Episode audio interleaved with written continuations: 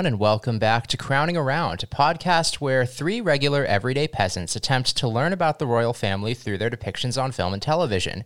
My name is Sam Cheung, and we're coming back to you after a bit of time off with a special episode as we prepare for the return of Netflix's The Crown, which should uh, return sometime in the fall. But today, we'll be diving into Jean Marc Vallée's 2009 film, A Young Victoria, written by Julian Fellowes of Downton Abbey fame and featuring a star studded cast that includes Emily Blunt, Rupert Friend, Paul Bettany, Miranda Richardson, Mark Strong, Harriet Walter, and Jim Broadbent. This movie dives into the start of Britain's Victorian era, and uh, that's one that we haven't really covered too much here on Crowning Around. And reviews of this movie overall were fairly positive. Kirk Honeycutt of The Hollywood Reporter called it exquisitely produced but dramatically erratic. Uh, Manohla Dargis of The New York Times called it frivolously entertaining. And Willie Waffle of WaffleMovies.com said of it If you saw The Devil Wears Prada, you know that Blunt can be the most dynamic, scene stealing, vivacious actress on the screen. What happened? Naturally, my two co hosts and I were very excited to form some opinions of our own, so let's bring them in first. Don't try to hold this man's hand when he's walking down the stairs. It's Ivan Vukovic. Ivan, what makes a human being more effective than a banister? Wait, than a banister? Yes, like a railing. Wait. Oh, uh, I mean, nothing. that was what I thought as well. Um, I feel like I'd be more likely to fall over if someone was trying to hold my hand while walking down the stairs. All right, also back with us today, a woman well versed in trying to get her dog to stay still for a picture. It's Carlyn Greenwald. Carlyn, what have you found to be the most effective? Um, honestly, I just go with the flow. I I move my camera to where her face is, and like if she moves her face, I move my camera. There's no staging involved. They're all they're all candids to the dog's whim. Okay, fair enough. Yeah, Dash, um, unsung hero in this movie, got kicked. I feel like that was a little bit underreported in one scene.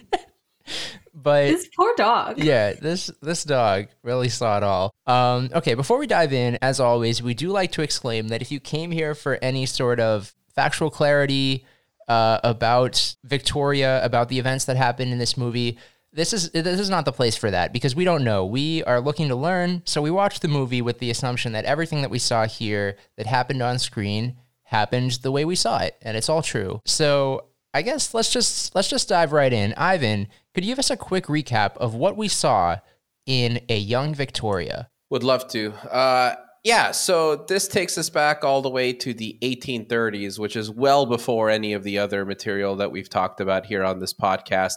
Um, so you have a young uh, Princess Victoria, who is the heir presumptive to the British throne.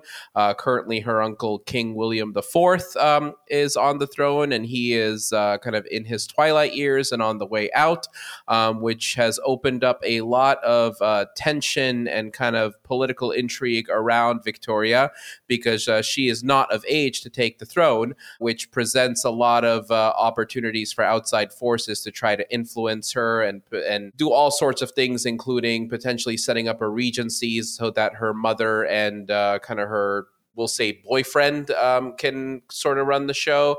Um, and then meanwhile, over in Belgium, you have a king who wants to uh, have one of his relatives marry Victoria uh, so that he can be uh, a little bit more influential um, with regards to the relationship between uh, Belgium and England.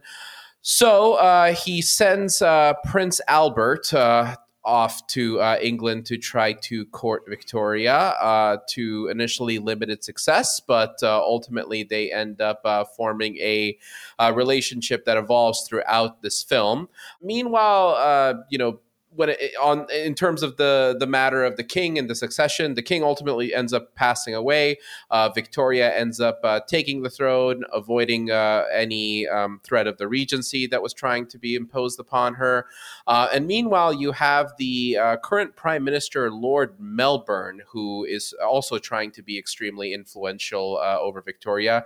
His and Victoria's politics, at least on the surface le- level, align very closely. So she really comes to see him as a trusted advisor and friend. All sorts of uh, we'll say kind of like claws get kind of placed upon her and her palace and her rule where all the ladies in waiting are essentially friends of Lord Melbourne so they're all of his views and all of his perspectives are kind of being thrust upon uh, Victoria even more so than they were before um, this leads to a lot of um, conflicts down the line. For instance, when Lord Melbourne loses re election, the prime minister from the opposing party that is set to take over is very frustrated that he does not get the same privileges of being able to appoint um, Victoria's ladies in waiting himself, which leads to a constitutional crisis. All the while, uh, uh, you know, our buddy uh, Prince Albert uh, is continuing to try to kind of weave his way into Victoria's heart. And, you know, they already have an extremely um, uh, you know, kind of golden relationship, but uh, he's working hard to kind of cross the threshold toward uh, a proposal, um, which would have to be done by Victoria herself. Um, eventually, all of the uh, nonsense and the kind of political uh, tension and, and, and turmoil that's happening around the throne and in England uh, leads to her uh, reaching out to Albert, inviting him to England, proposing to him, and uh, you know bringing him uh, to her side. Initially, this seems to be a match made in heaven, but some of the cracks of the marriage start to show, and you know uh, Albert himself um, is is trying to kind of wield a certain degree of power over Victoria that she doesn't take well to. All of this, I think, eventually coalescing uh, in a assassination attempt uh, on Victoria that ends up uh, uh, uh resulting in Albert being the one who is injured, although not killed, and that only serves to bring them closer together yeah, uh, it, this movie has a very strange narrative structure where a lot of the things are kind of resolved off screen and a lot of the tension is built up and ultimately resulting in nothing climactic. Uh, but yeah, we'll, we'll, we'll dive in. That's uh, the Young Victoria. Thanks, Ivan. Carlyn, just to level set, because I feel like, especially in this most recent season of The Crown, the shadow of Queen Victoria has kind of loomed large over Elizabeth in her life. But what what do we know about what did, or what did we know about Queen Victoria coming into watching this movie? What what did we know? Uh, she was the longest reigning monarch, right? Was she the last queen? Uh, uh she would have been, yeah. Yes. I think it was a very prosperous reign. Obviously, it was long. Uh, what else did we know about her? I feel like I'm failing a quiz right now. Do you have the answer?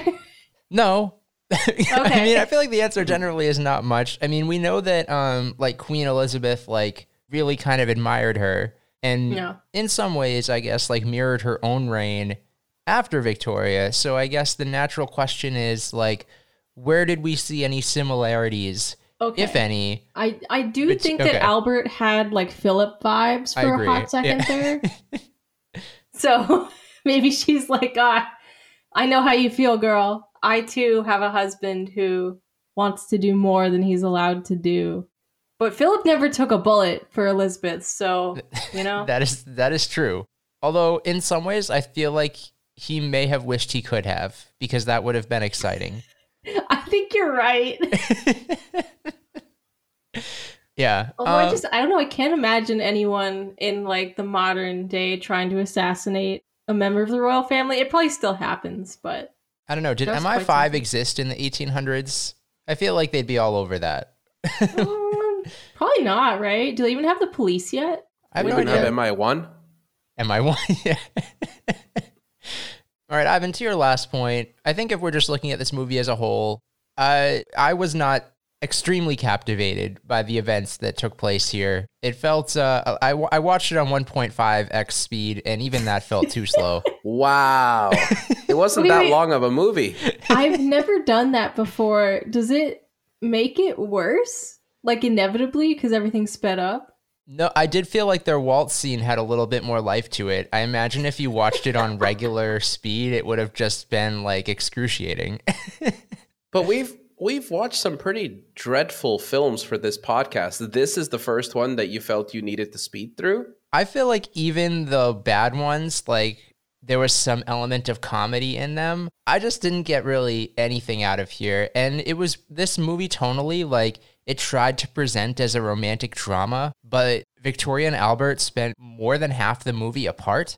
So I don't know. It, it didn't. It, it just felt really slow. You know what my problem was? They told us right. I mean, so like first of all, we all know she gets on the throne, but they were like, oh, like you know, the narration in the beginning that was like, we don't know if she's gonna sign the Regency papers, and it's like, no, we do know she's on the We- we throne, and they know. tell us that she's on the throne like immediately. So I'm like, well, so what's the problem gonna be? This is the movie about the young Victoria. Like there wouldn't have been a movie about the young Victoria if we didn't know that she would grow up to become the middle-aged Victoria. It's true. Yeah. I don't know. I yeah, no, I agree. I think the narrative tension it didn't have any like cohesion building like you've said, like it didn't really build toward anything emotionally. I mean, the first like 20, 30 minutes of the movie kind of fools you into thinking that it's going to be all about like the power grab of like who's going to control Victoria and like, you know, will she sign the regency? Will she not? You know, what will what will come of, you know, her mother and her, you know, like what do we call Sir John? Like her uncle-ish, her Was he your Like, house manager or something? I don't even know. something but like you know it, it really seemed to at the onset of the movie position like you know sir john is the primary antagonist and then he just kind of quickly goes away and is no longer a problem early on in the movie Yeah. All right, so let's talk about kind of like, yeah, that whole situation in the beginning. Definitely a little awkward. I felt like Mark Strong's John Conroy felt always a little bit more, I, like, he felt like he had more gravitas than he actually had. He would like demand things of Victoria that he really had no place to demand. He would, his, his main arguments uh, a lot of times would just be shouting to sign the papers. Okay, but, and also when he shoved her, is that not like a executionable offense? Yeah like Yeah. the thing that i didn't understand is like it, and, and again because this was resolved so quickly it didn't even matter but like for a moment it looked like uh, you know victoria was living in this very fraught environment in her house where she was essentially kind of like a prisoner and, and being you know driven to sign these papers but could she have not just told her uncle like hey these people are like lunatics and they're trying to like undermine like this the succession here could he not have done away with them on her behalf uh yes, I think they were trying to argue that they didn't have a close relationship and she might have not felt comfortable doing that. But then William just went off on the mom. And like where did that come from? Had they had any interaction before then? Well, yeah, and it felt like they had a very uh, close relationship at the birthday party because he seems to real, or he being the late king, played by Jim Broadbent, seems to really like Victoria and be excited about the fact that she will be taking over the throne after him. and and and very actively against the idea of the regency too. Exactly, he's mad about about Victoria's mother and and um, John Conroy stealing seventeen rooms in the house that they live in. How dare! Okay, explain to me what that means exactly. Did he just put his stuff? in Yeah, I think there were 17 rooms? 17 empty rooms and they put stuff into them. But like, were they renting this house from him, and they just kind of like expanded beyond like the parameters that he agreed to? Like, what what exactly happened?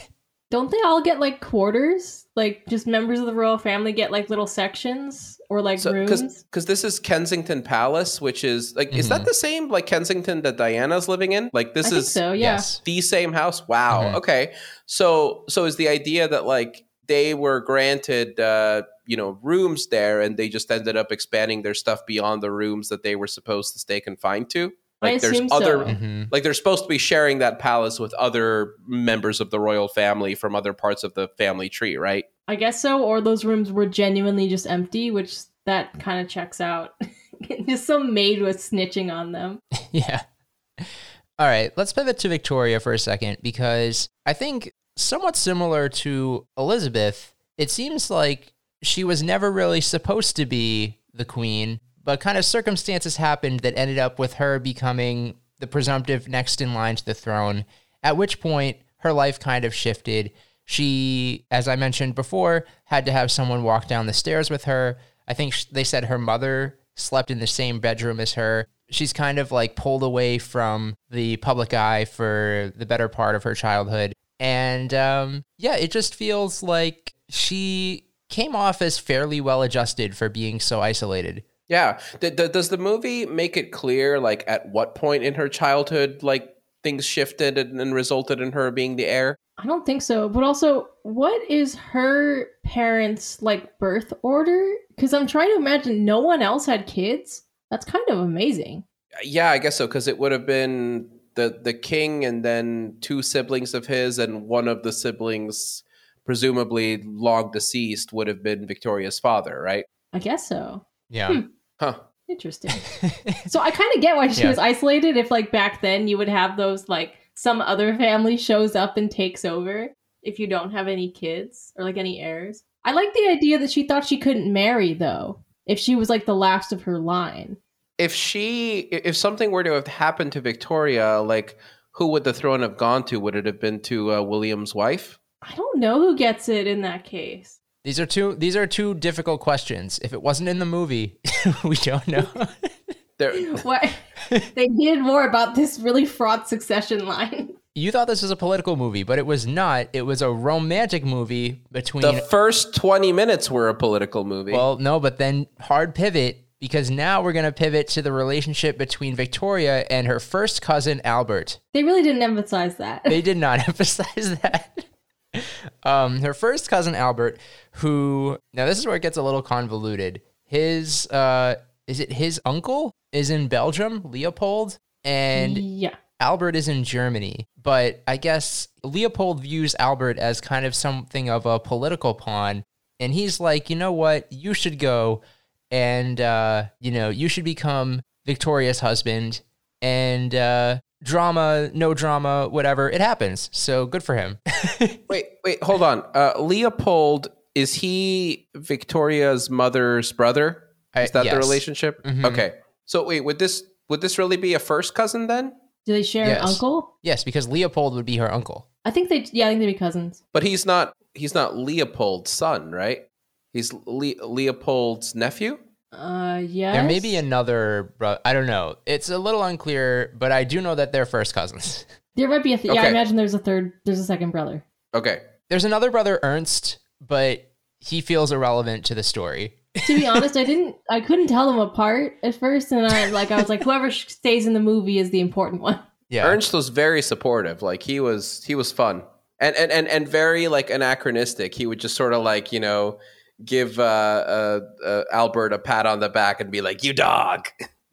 On the romantic side of things, there's never really any doubt that Victoria and Albert are going to end up together. They do present this kind of like faux suitor, George, who I think is also a cousin. Um, Poor Victoria. Could she have anyone who isn't a cousin? I don't think so. Hold on though, because it wasn't 100% clear to me. Because we need to talk about Lord Melbourne and the tension between him and Victoria and what was going on there. I I'm sure there was an age gap there, but like they were my ship. I I know it couldn't What? happen, and I feel like it would be a really big scandal if um a royal ever fell for a prime minister. But it was juicy, and I was supporting that. Because what I didn't understand about Lord Melbourne is like, what was his end game? Like, obviously, uh, you know, it, being so close to Victoria uh, bolstered, you know, power for him, and you know, allowed him to spread, you know, people who were very friendly to, you know, his uh, causes all throughout the palace and beyond. But like, was his goal to just leverage that into staying in office forever? Like, was that what he wanted to just continue to get reelected and continue remaining in power and nothing beyond that? It seemed like it. I mean, it was hard for me to ship them because mostly because of the age gap and the fact that they had that whole conversation about her dad. Doesn't But matter. I yeah, I mean, I think that was. I think it's mostly if they can just get reelected endlessly. I would imagine getting in with a monarch would be the way to go. I think he liked her. I don't know. I don't know. I never. I feel like I never got those vibes. You don't Oh, I got he the vibes. enjoyed her company. You got those vibes? I got those vibes, yeah. Like big time.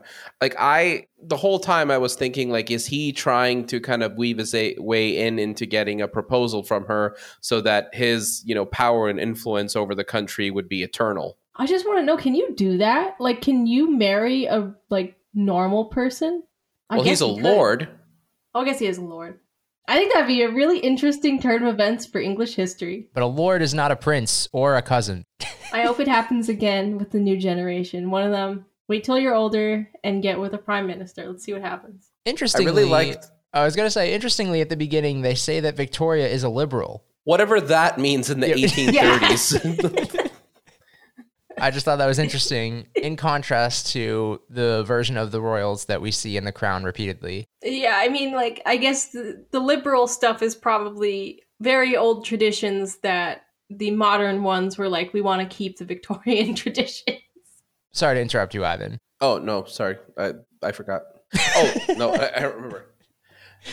No, what uh, what I really got a kick out of is like when Lord Melbourne was introduced, there was like that like rapid like multiple cuts of like women turning their heads to look at him to like really like establish this as like a very dashing character, and then he just ends up having little to no charisma. I mean, I guess, but I did think Paul Bettany was very cute in this role, so like I I can see it. I could I could have been one of those ladies. I I liked this role for him because I've never seen Paul Bettany do anything like this. It's true. They should have put him in Game of Thrones. He had potential. He could have done the political As as who? I don't know. They can just make up a lord.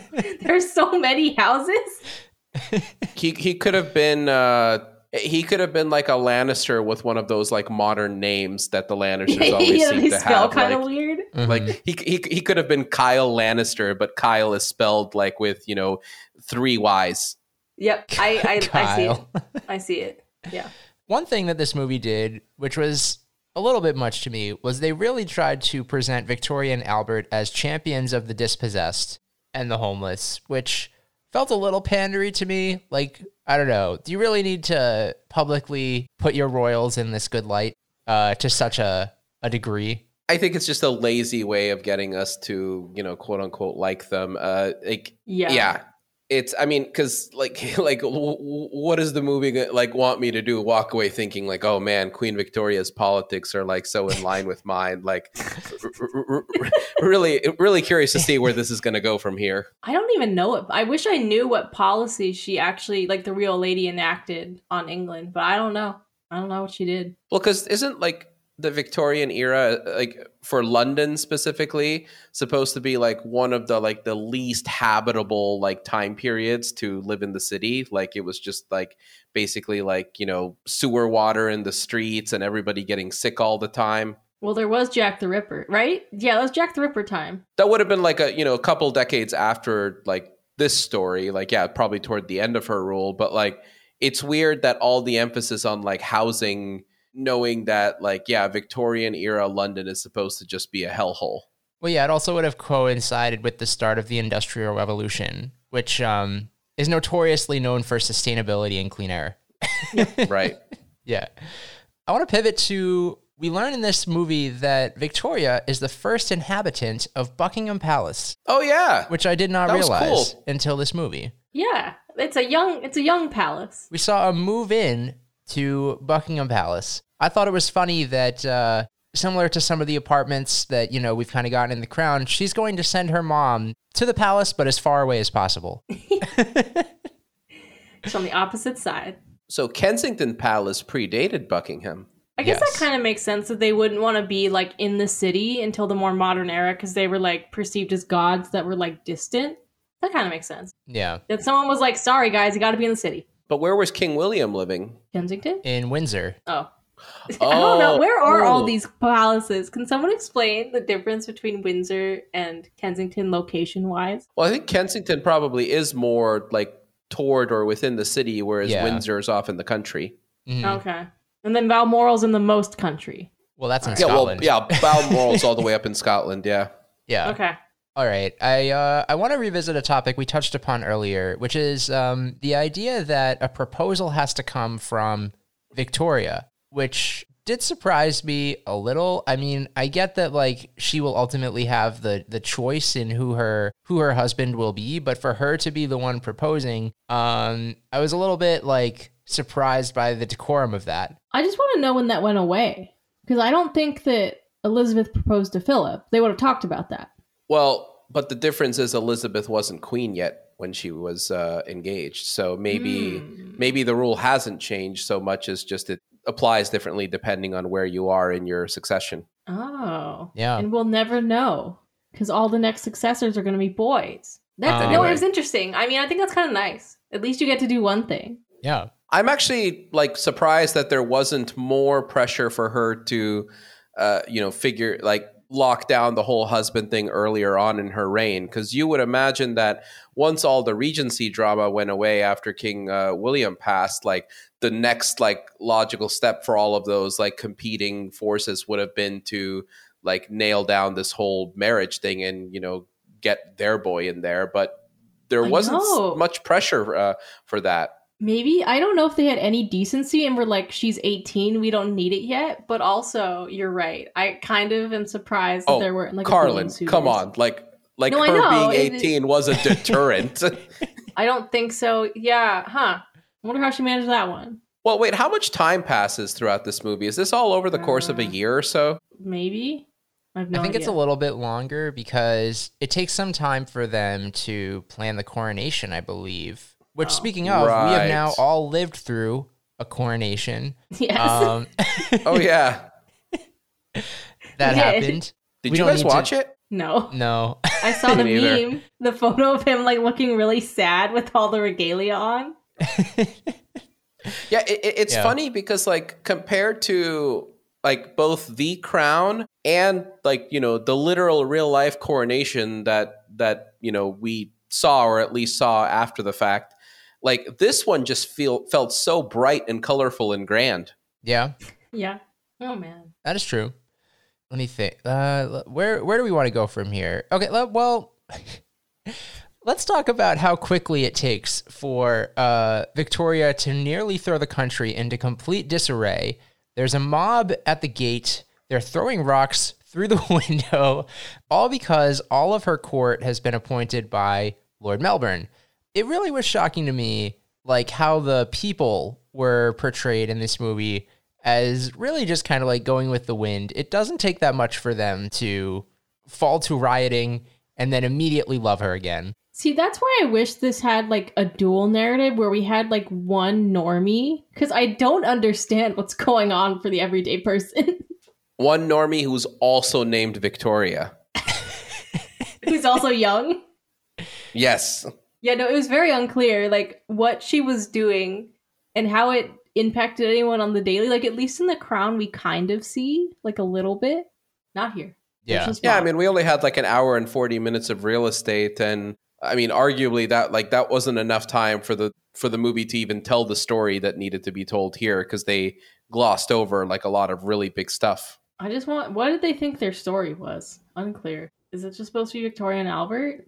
I don't. Well, that was the that was the problem with the movie that they couldn't decide what they wanted it to be. Well, like here's a question, like what was the climax of this film? The assassination attempt? or No, is it the their fight climax. before that.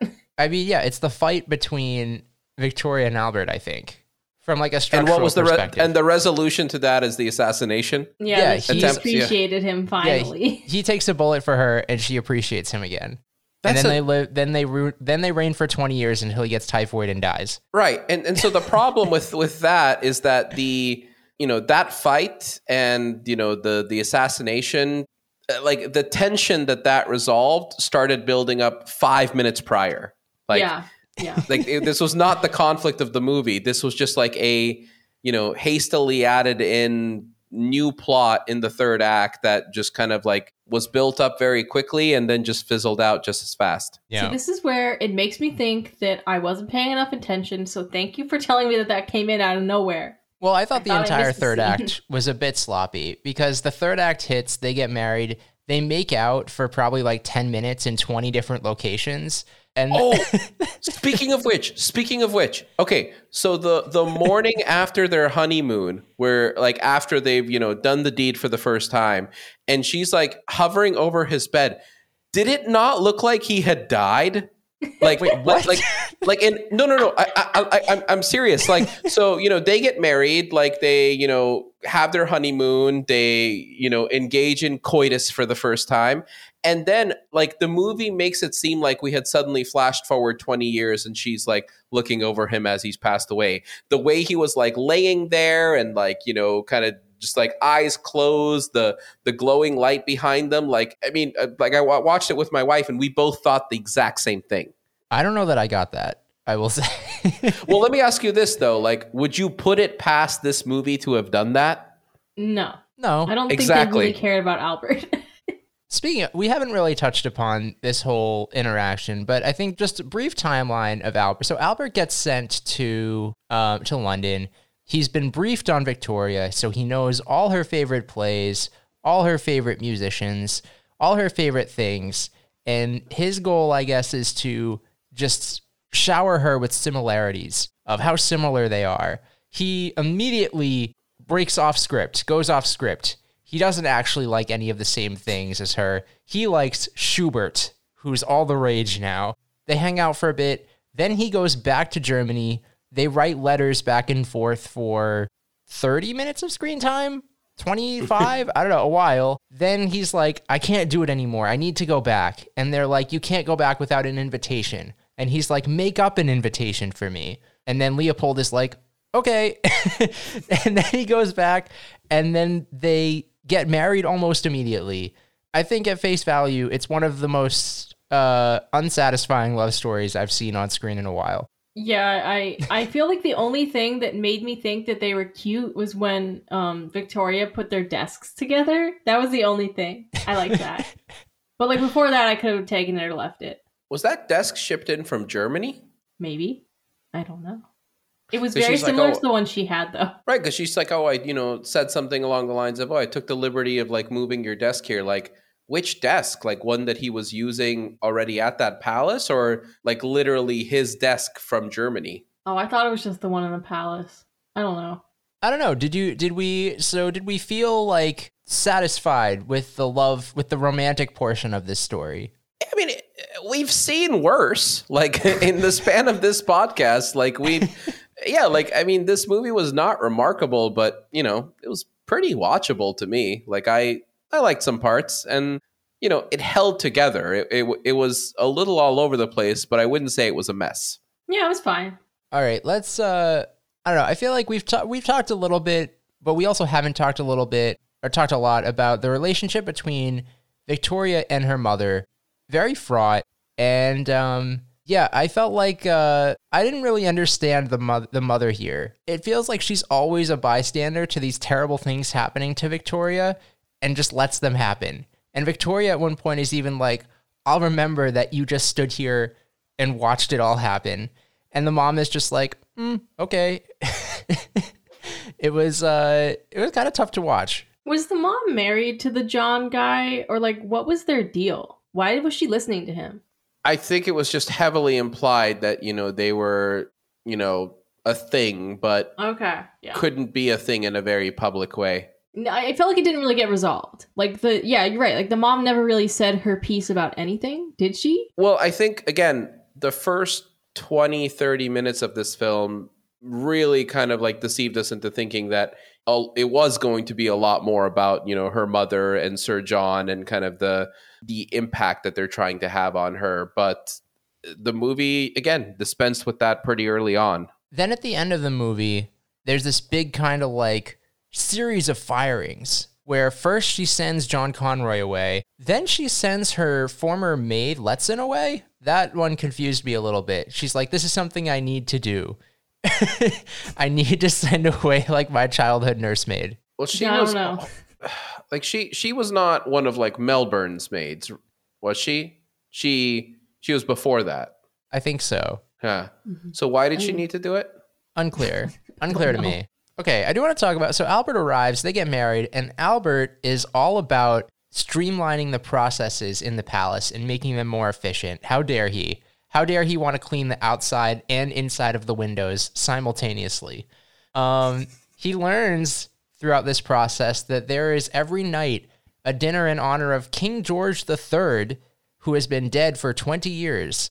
I mean, in a way, we've seen this happen to, uh, with Philip a lot, where, you know, these guys just need something to do. I think there's even kind of like a line in here that alludes to that. So I did feel for Albert a little bit because it is a little bit ridiculous, like how how stuck these people get in in process oh. sometimes. Oh, 100% and in fact i think they did a much better job like um, uh, justifying like albert's frustration than they ever did uh, philip's because yeah like there's like if i understand correctly so This is a dinner that is held every single night and attended by the former guards of the long deceased king from 20 years ago. Like basically the palace is continuing to feed them every night 20 years past like their retirement. Is that Yeah, what's happening? I think so. Yeah, I mean A- Albert's not wrong. That is extremely wasteful. hmm They should have given Philip something like that. You know, you know what they should have done?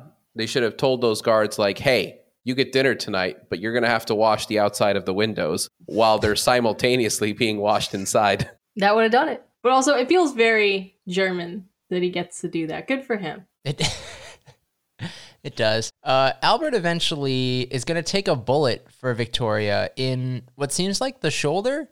That whole scene was a little bit bizarre to me. Um, I think the most bizarre part of it was when we see the mother's hair on her arm literally stand straight. Oh yeah, is there going to be some historical anecdote about how like she had a moment where she thought something bad was going to happen, and then it, she t- turned out her daughter had an assassination attempt against her? Never yeah, I explained. don't know. I mean, regardless of like his relationship to Victoria and the fact that they were married, would uh, wouldn't anybody uh, in that situation be like royally obligated to take that bullet for her? Like, would it have been an act of treason for Albert to not try to get in the way of the bullet? Ooh, big questions. Yeah. Kind of feels like that. Have you guys uh, seen the actor who plays Albert in much before, Rupert Friend? His name's so familiar, but I don't know why. I literally just saw him in a film last night. Wow. Is he in the Hitman? Uh, I don't know, but I saw him in Asteroid City uh, last night, the new Wes Ah. Anderson film. Got it. And um, which performance of his do you prefer? Uh, I mean, probably the Young Victoria, because you know it's a modern day Wes Anderson film, so it has you know thirty A list stars that each get you know thirty seconds of screen time. I think he got thirty five. Oh, okay. I don't believe he was in the Hitman remake or the Hitman uh, sequel, Hitman Agent 47. Who did he play? Agent forty seven. He did indeed play Agent 47. Oh, good for him. Yeah. I will say, of all the, you know, Queen Victoria goes on this kind of like firing spree. I was su- I was surprised that uh, Lord Melbourne also didn't get some sort of telling off.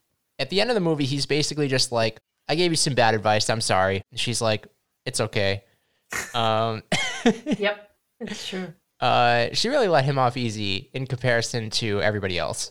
Yeah, again, I have no idea what the hell was going on between those two. It was a weird relationship.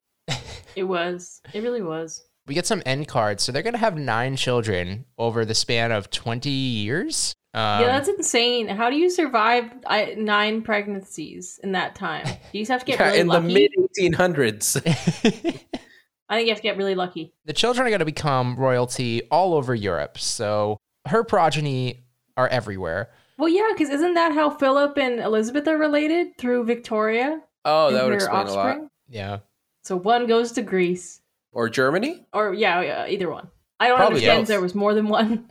It's like one in Germany and one in no. Then that'd be that'd be really incest. Yeah. Um, we get the card uh, again about how they reformed welfare and about how they supported the arts and sciences. So about how how good people they were. And then we get the end card that is now out of date that says that she is the longest reigning sovereign. No longer the case.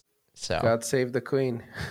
you know that's the dan- that's the danger of end cards. You know. Didn't it say so far? Did it say so far? Yeah, yeah. It's it said like you know as of yet, or you know, so, so it definitely made it clear that the the record would pro- would very likely be broken in the near future. At least they were honest. And honestly, that's pretty much the movie. Um, I don't know anything that we that we didn't talk about that we missed here. Oh, I just want to say that the director of this film, Jean Marc Vallée, I was like looking up to see what else he'd done, and he'd done uh, Dallas Buyers Club and Wild, which are both uh, you know generally well regarded films. I both enjoyed them, but he also directed every single episode of the first season of Big Little Lies. Really? yeah, okay. All right. there's a connection. Wow. this movie did win Best Costume at the BAFTA Awards and the Oscars, and it earned Emily Blunt a Golden Globe nomination. Huh. That was it. Okay, All right. I, I like the Uh, Big Little Lies thing better. Yeah, that is fair. All right. Shall we? Are, are, are we doing the same thing that we've done previously, where Ivan, you are the judge of the Yes. Kinky Crown Award? Yes. Yes. Okay. All right. It's been a minute, and sometimes this segment is a bit of a miss, but every episode we we give out a Kinky Crown Award because historically Netflix had been, you know, especially a season one Netflix show had been home to some kinky moments. There were a couple things here. Carlyn, I'll let you go first. What is your nominee for for today? I mean, I was kind of on my off game, but I think couldn't I be my own mistress? Um, is my nomination.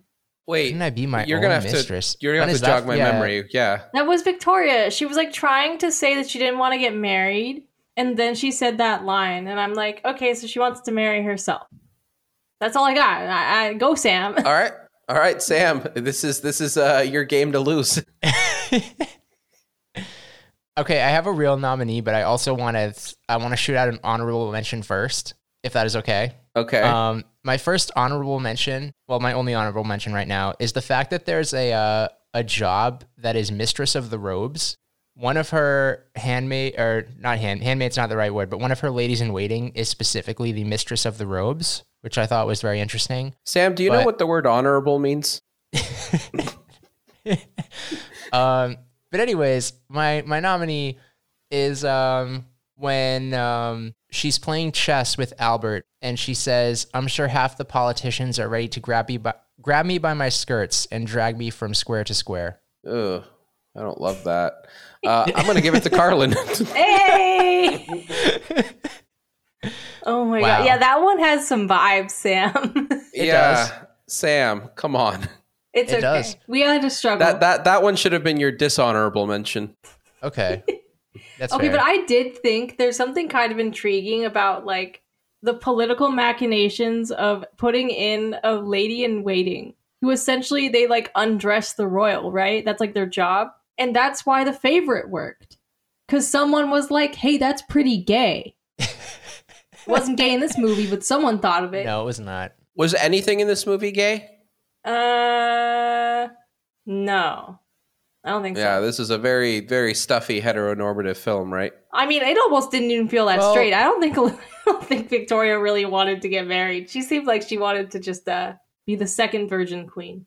Well, I, there was that one scene where um, Albert told Melbourne basically that they would never be friends. Wow, Julian Fellowes knows how to make things steamy. Yeah. All right. Well, this was a time. Yep. Yeah, I'm all right is correct.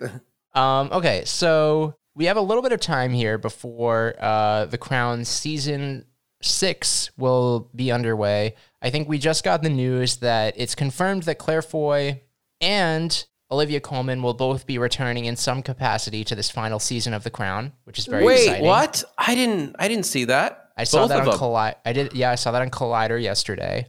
Oh, Um, so they will both be around. At least I'm assuming flashbacks. Yeah. I hope it's not some sort of like weird like evolution of man montage.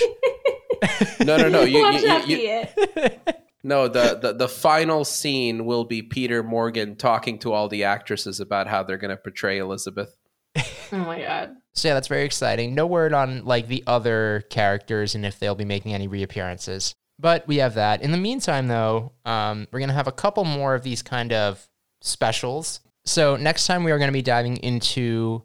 I should have pulled this up. We'll be diving into the 2013 romantic drama Diana, starring Naomi Watts and Naveen Andrews. Ivan, this was one that you were particularly curious about, I believe. Yeah, morbidly curious, but yeah, Morbidly curious. 7% Rotten Tomatoes score, so, you know, should be just the amusing. way we like it. just yeah, just Is that the I I want to say that's among the lowest that we will have watched at this point. I think even um like Hyde Park on Hudson had a better score than that. Wow. What's the lowest rated to like Rotten Tomatoes like ranking for a film that you've actually still liked?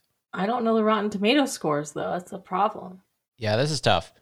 I don't know. It for me, it's got to be. I assume, dude, where's my car? What what is the score? It's probably very low. Like, okay, yeah, seventeen percent. But that was a I feel like by all accounts like a box office success. I'm seeing budget $13 million, box office 100 million. Oh, That's wow. a 10x Oh, there you go. As Lucas Matson says, the delta of a 10x guy is huge. By the time this episode drops, nobody will remember who Lucas Matson is. True. Um, okay, so we'll be diving into Diana. Very excited. Well, no, that's the wrong word. Moderately excited to dive into that.